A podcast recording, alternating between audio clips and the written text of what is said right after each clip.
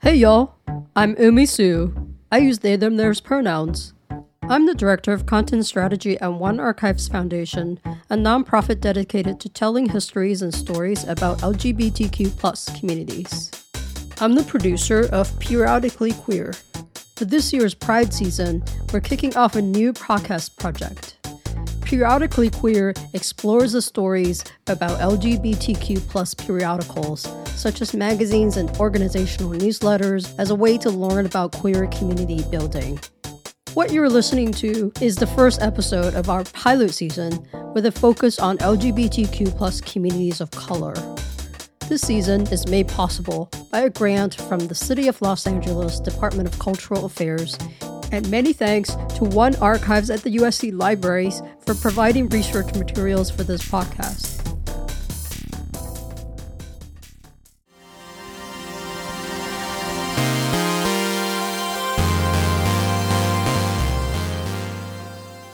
In this episode, I unwind some history and stories around Lavender Godzilla, a newsletter and magazine published by GAPA, GLBTQ Asian Pacific Alliance. Formerly known as the Gay Asian Pacific Alliance, GAPA was established in Berkeley, California in 1988. Through the pages of Lavender Godzilla, I take you on a tour through what it was like to be a member of a queer Asian community in the late 1980s and 1990s in the San Francisco Bay Area. A little bit about me I'm a queer and trans, non binary Taiwanese American person who came of age in the 1990s while living in Virginia. I used to dream of a whole community of people, LGBTQ plus people of Asian descent who are like me, trying to live their lives in ordinary and extraordinary ways. From Lavender Godzilla, I could sense the activist spirit and community belonging that GAPA created. It invites the reader to learn about the intersection of being gay, queer, and Asian, and to dive into issues like immigration, racism, and family. It offers reflections on queer sexuality in ancient China and the Philippines, queer homoerotic artworks, and tributes to community members who were lost to AIDS. I loved reading these intimate reflections and sharings. I even enjoy reading the mundane stuff like organizational updates and community calendars for events, such as the GAPA Choir and theater performances. They made me feel like I'm a part of something larger than me, a feeling of kinship. Before we dig in, I'd like to provide some content warning about colonial violence. Please take care while listening.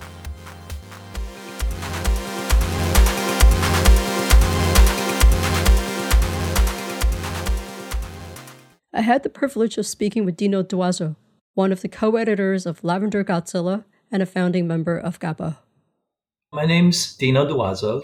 I'm one of the founding members of Gay Asian Pacific Alliance, which is transformed into GLBTQ plus Asian Pacific Alliance. And one of the prime features of GAPA at that time was having a newsletter just to share information about what the organization was doing, but also to share about perspectives from the queer API community.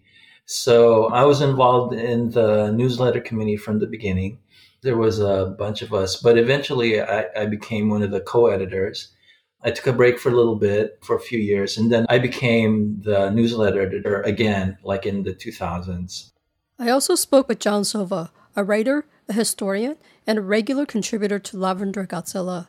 John currently lives in the Philippines, so I'm thankful that he stayed up into the night to share his stories with me. My name is John Silva. At that time, 1990, I was a contributor to Lavender Godzilla, I wrote uh, several articles. I was a member of GAPA, but also head of the GAPA Community HIV project. I was the executive director.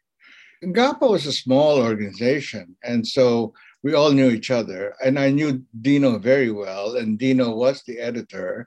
And Dino said, You're a writer. And he knew because I wrote for the Filipino American newspapers. I also appeared in various publications. So he recruited me to write on things that were gay and gay Asian. I mean, this is us sharing our stories for us. We're not writing for the mainstream community, we're writing for ourselves, for our community. It's for us and about us. That was kind of our driving principle. We wanted to also make it accessible and not too scary in terms of sharing what they felt. So we definitely had a lot of pieces that were like full on articles, hundreds of words. But with what GAPA means to me, we just have people share like a couple of paragraphs here and there. That way we can get a broader slice of the community just to share different perspectives. Then they all add up together into a bigger picture of what GAPA is, what community is, what the organization is. So we can get as many perspectives and build a community through that. With GAPA, it was really in the 1980s a real organization that took pride in being gay and Asian. Uh, now it's sort of like taken as a matter of course. But in those days, to be a GAPA member and to go out uh, during Gay Pride Week and Gay Pride parades and all sorts of gay um, events was a matter of assertion and serious and yet also very proud of, of being able to to be out there. I mean, now I look at it and it seemed frivolous, but in those days, it was a very serious thing to say, I'm gay, I'm out, and I'm, I'm going to be out in the public, and I have to come out to my parents, etc. When I first came across Lavender Godzilla while doing research at the archive, I was really drawn to the name. I asked Dino about the origin of the name. We had a retreat in Angel Island trying to come up with names for the organization. And I don't know if Jesse was being serious or if he just wanted to throw it out, but he said Lavender Godzilla. It was a great name. It's a blend of the queer perspective, the lavender, you know, and then the Asian perspective with Godzilla, which is ancient and modern. It's this dinosaur, but it's really tied into the modern world. It can be destructive, but the lavender softens it, makes it like a non-binary thing. It kind of uh, reflects our community too. Like there's this kind of passive stereotype, but there's a fire within that we can um, put to use and you know put out there when we want to.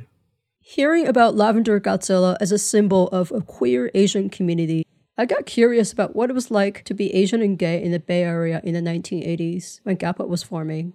This is what John said. Joining GAPA and being with GAPA in the 80s was a source of community for many gay Asians. And many of them were gay immigrant Asians who were also trying to figure out what it means to live in America and meeting up with people because of the diversity in people.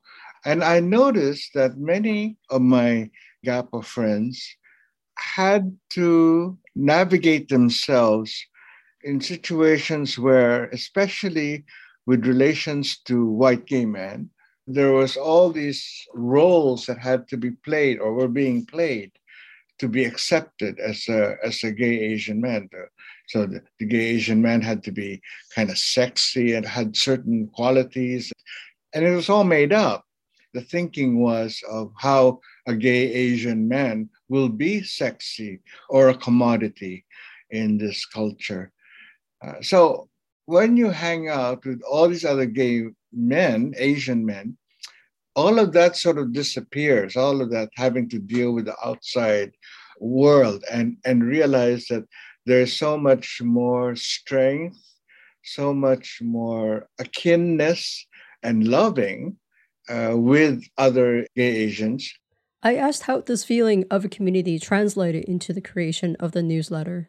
John told me about how writing his personal life is a cultural strategy to uplift the lives of LGBTQ people. I think using my personal life, because that's it. I mean, that's my truth.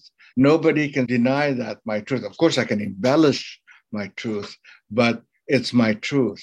Then I managed to get more into people's hearts and minds.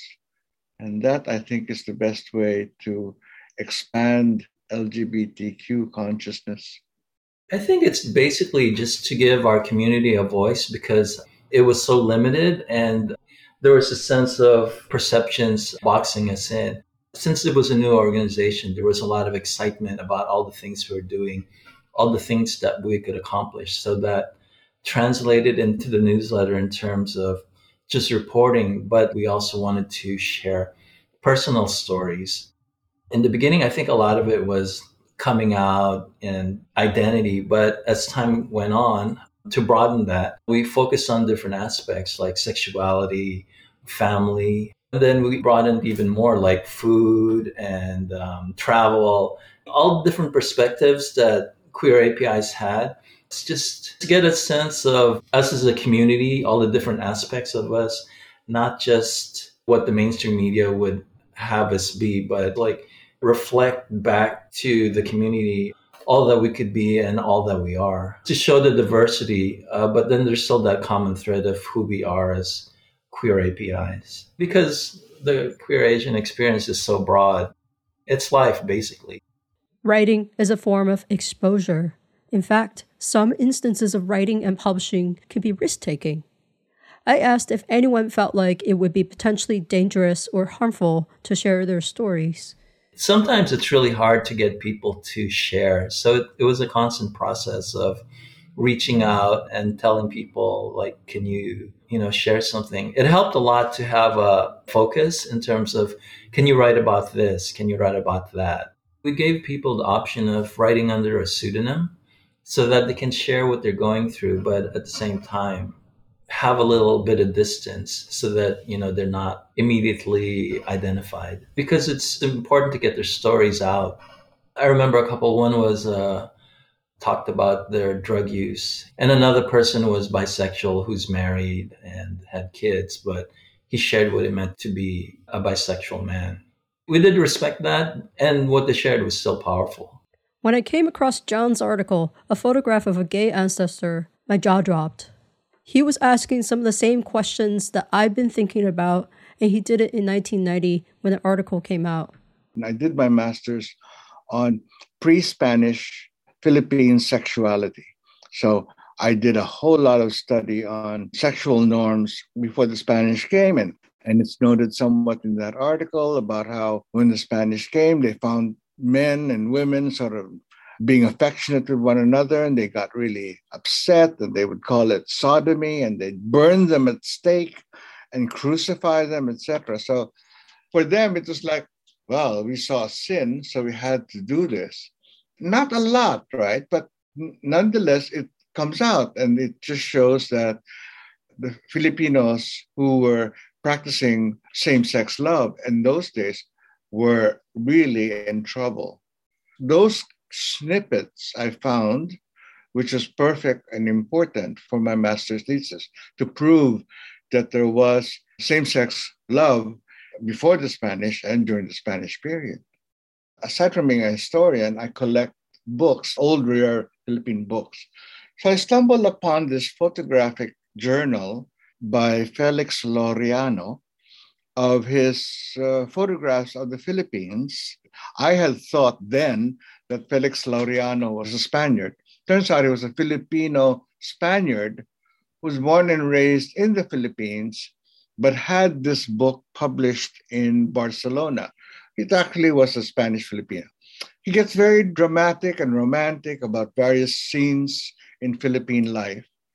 And then there is this page of three people washing clothes by the river. And then he describes them. There are two women, and then there's this man. And this man is a binabayi or a nagi. It just popped out. I mean, these are just like explosive words because they were a local description of somebody who was effeminate, binabayi, or a gi, who was uh, not a man and wanted to be uh, with another man. He wrote this, and that was in 1860, 1870. It was like the first time ever a declaration of meeting somebody who he considered effeminate or nagi from a historian point of view, saying, aha, now I can say that in 1860, there was this sighting of a gay man washing clothes by the river and affirmed by this uh, Spanish Filipino. I read in his article that Binabai or Agi played a key cultural role in the pre Spanish Philippines. This reminds me of how, in history across many cultural contexts, gender nonconforming people have often been subject to colonial violence. This is especially the case if gender diversity is tied to religious power. Well, I find it almost amusing thinking about that time when the Spaniards arrived and the priests came around and, and they would say, Take us to your leader. And the natives would point to a woman and they'll say, No, no, no, no, take us to your leader. And they'll keep pointing to the woman, to the Catalonas. And they didn't understand that. So, in assisting the Catalonas were these Agis and Binabayis, who were, many of them were dressed up as women in the Berdache kind of tradition. They themselves were married to other men, and they played a very important role. Somehow they they also had a set of mystical properties or healing properties or important role in the divination of a funeral, of a birth, of a various certain events. So they assisted the Catalonas very well. I was so moved by what John said. I asked him what it felt like to have found a photograph of a gay Asian ancestor during his research. This is what he told me. It centered me. It made me feel like this whole thing of sometimes when you grow up being gay and you realize, is there anybody else or am I the only one sort of thing? Only to find out, oh my God, it's, it's stretched back to history at least this one was the 19th century, but it actually stretched back all the way to early Spanish accounts of meeting and seeing men and women being affectionate with one another. So that was a very important piece. Plus, there was that photograph. He took the photograph, and you can clearly see uh, the, the man washing the clothes was somewhat effeminate, looking straight at the camera, very demure, and um, I could feel, you know, I could feel like transmitting this sort of connection with him through over a hundred years, knowing that he was my ancestor. I've been on a quest for traces of queer and trans ancestors for a while, asking questions like Who am I? Who are we? How can we find us? Who is us? So, knowing that there are more of us in the universe makes me feel like we exist beyond the here and now. This expansion is an antidote to the feelings of isolation. A lot of times we get kind of focused on the moment and what we're experiencing. When you do kind of broaden what's shared about a Asian experience, that you can start thinking about how far back it goes. You kind of think, well, you know, it's like I'm going through this. Other people must have gone through it in the past. There is a sense of a continuum, and like the mundane experiences we may have, it's something that happened way before us too. Our community has this kind of strong intergenerational component. There's a lot of interaction and commingling and sharing between so many different generations. It's just part of the community. People aren't kind of separated or or pushed aside. There, yeah, there's definitely a mix where people uh, come together, which is awesome. this intergenerational kinship seems very natural to me as a queer and trans Asian person. I was inspired to hear that I'm not alone in feeling this way or wanting to feel like I belong to a family structure by birth or by choice. From Lavender Godzilla, I've discovered some hidden spaces in which queerness can thrive within a family.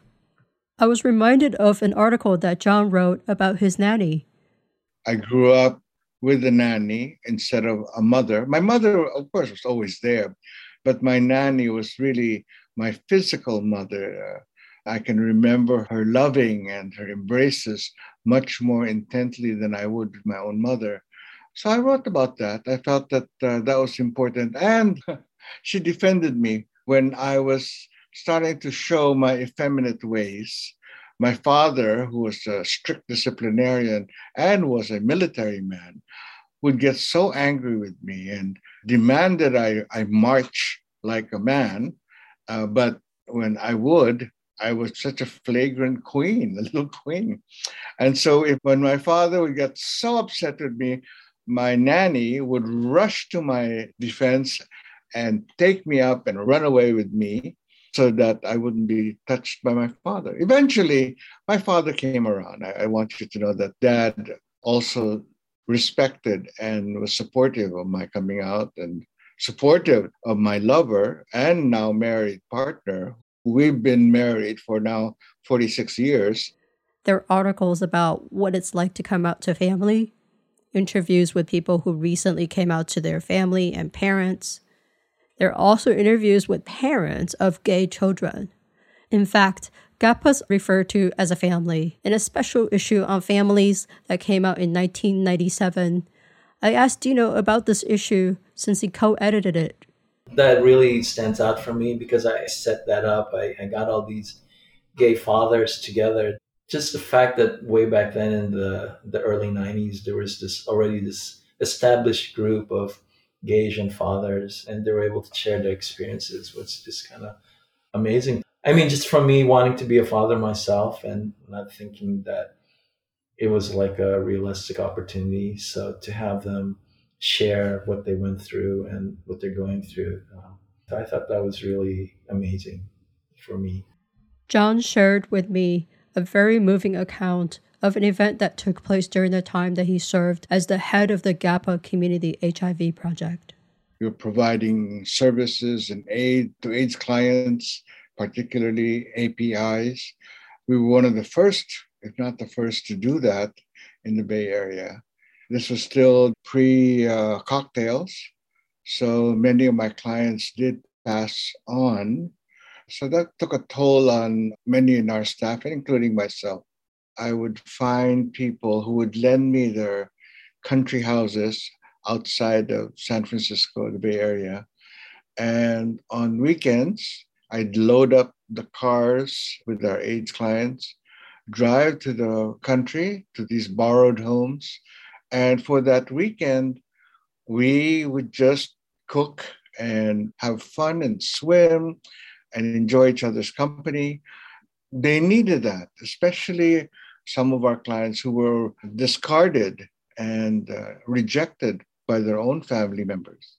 So they needed to have an affinity with other people, with other uh, like minded people. There were various Asian community groups that were quite conservative on the issue of getting HIV. So we had clients who were kicked out of their homes by Filipino parents, by Chinese parents, Korean parents, who just couldn't deal with them not only having HIV, but also being gay. Uh, it's like a double whammy when they had to come out to their parents. Um, so we took care of them not only just for their health, but also just as a place for them to find refuge and, and being cared for and being loved. Yeah, so we became family.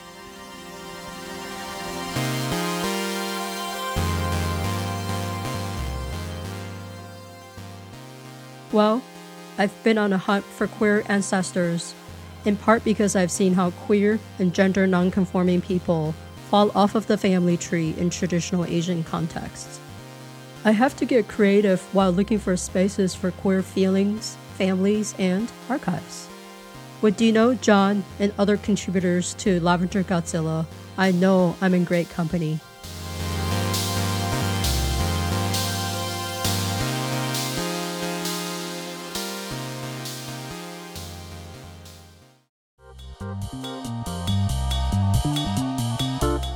Who did you become family with? Who are your LGBTQ plus ancestors? Where are they? How did you find them? I invite you to chat with us on social at One Archives. You can find John Silva's article on finding a gay ancestor, along with excerpts from the family issue and illustrations from Lavender Godzilla on our website at onearchives.org slash periodically queer. This episode of Periodically Queer is produced by me, Umi Hsu. Edited and engineered by Quincy Surasmith, music by Analog Terra, research support by Jamie Sharon Cohen and Ambika Nagahali, graphic design by Maxwell Fong, production support by Shea Yu and Fatih Zuleika.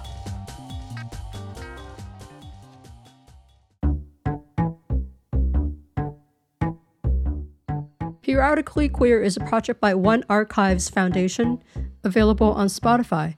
Apple Podcast, or anywhere you get your podcast.